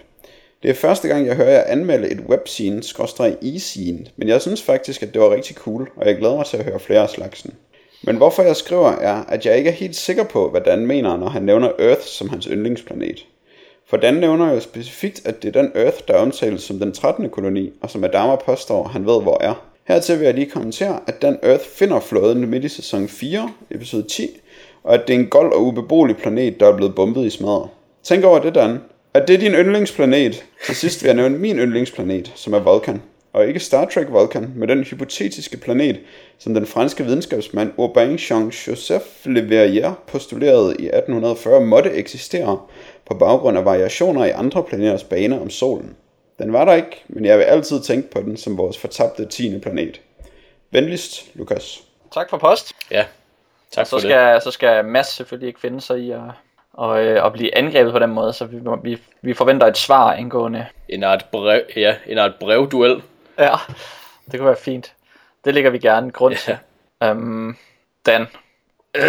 Jamen, det er mytologien bag den. Det er deres, ikke selve planeten, som jo ganske rigtigt, som Lukas siger, er en gold atom-ødemark. Men den mytologi, det mål, mere eller mindre håndgribeligt, der driver dem. Og som driver, ja, altså som er deres eneste drivkraft nogle gange, og som man så i starten får at vide, der er løgn, fordi at Adama ved ikke, hvor jorden er, men hvor man så senere hen får at vide af Starbuck, at hun ved, hvor den er. Så det er sådan en, den, hvad kan man sige, om man vil, den drivkraft i os alle, som man måske ikke opnår, men som gør, at man kommer ud på en slags rejse. Og som der får Adama til at udtale det yderst gutturalt. Ja, ja, og det er jo også, altså, at høre den mand tale, det er jo altid et plus. Så du skulle have været mere specifik? Det skulle jeg jo. Det var barnligt af mig ikke at være mere specifik. Var der mere? Det var fedt at høre os anmelde et webscene. Ja. Og det vil han gerne høre flere af. Det var Planet Pulp. Jeg ved ikke, hvor gode vi selv synes, vi er til det.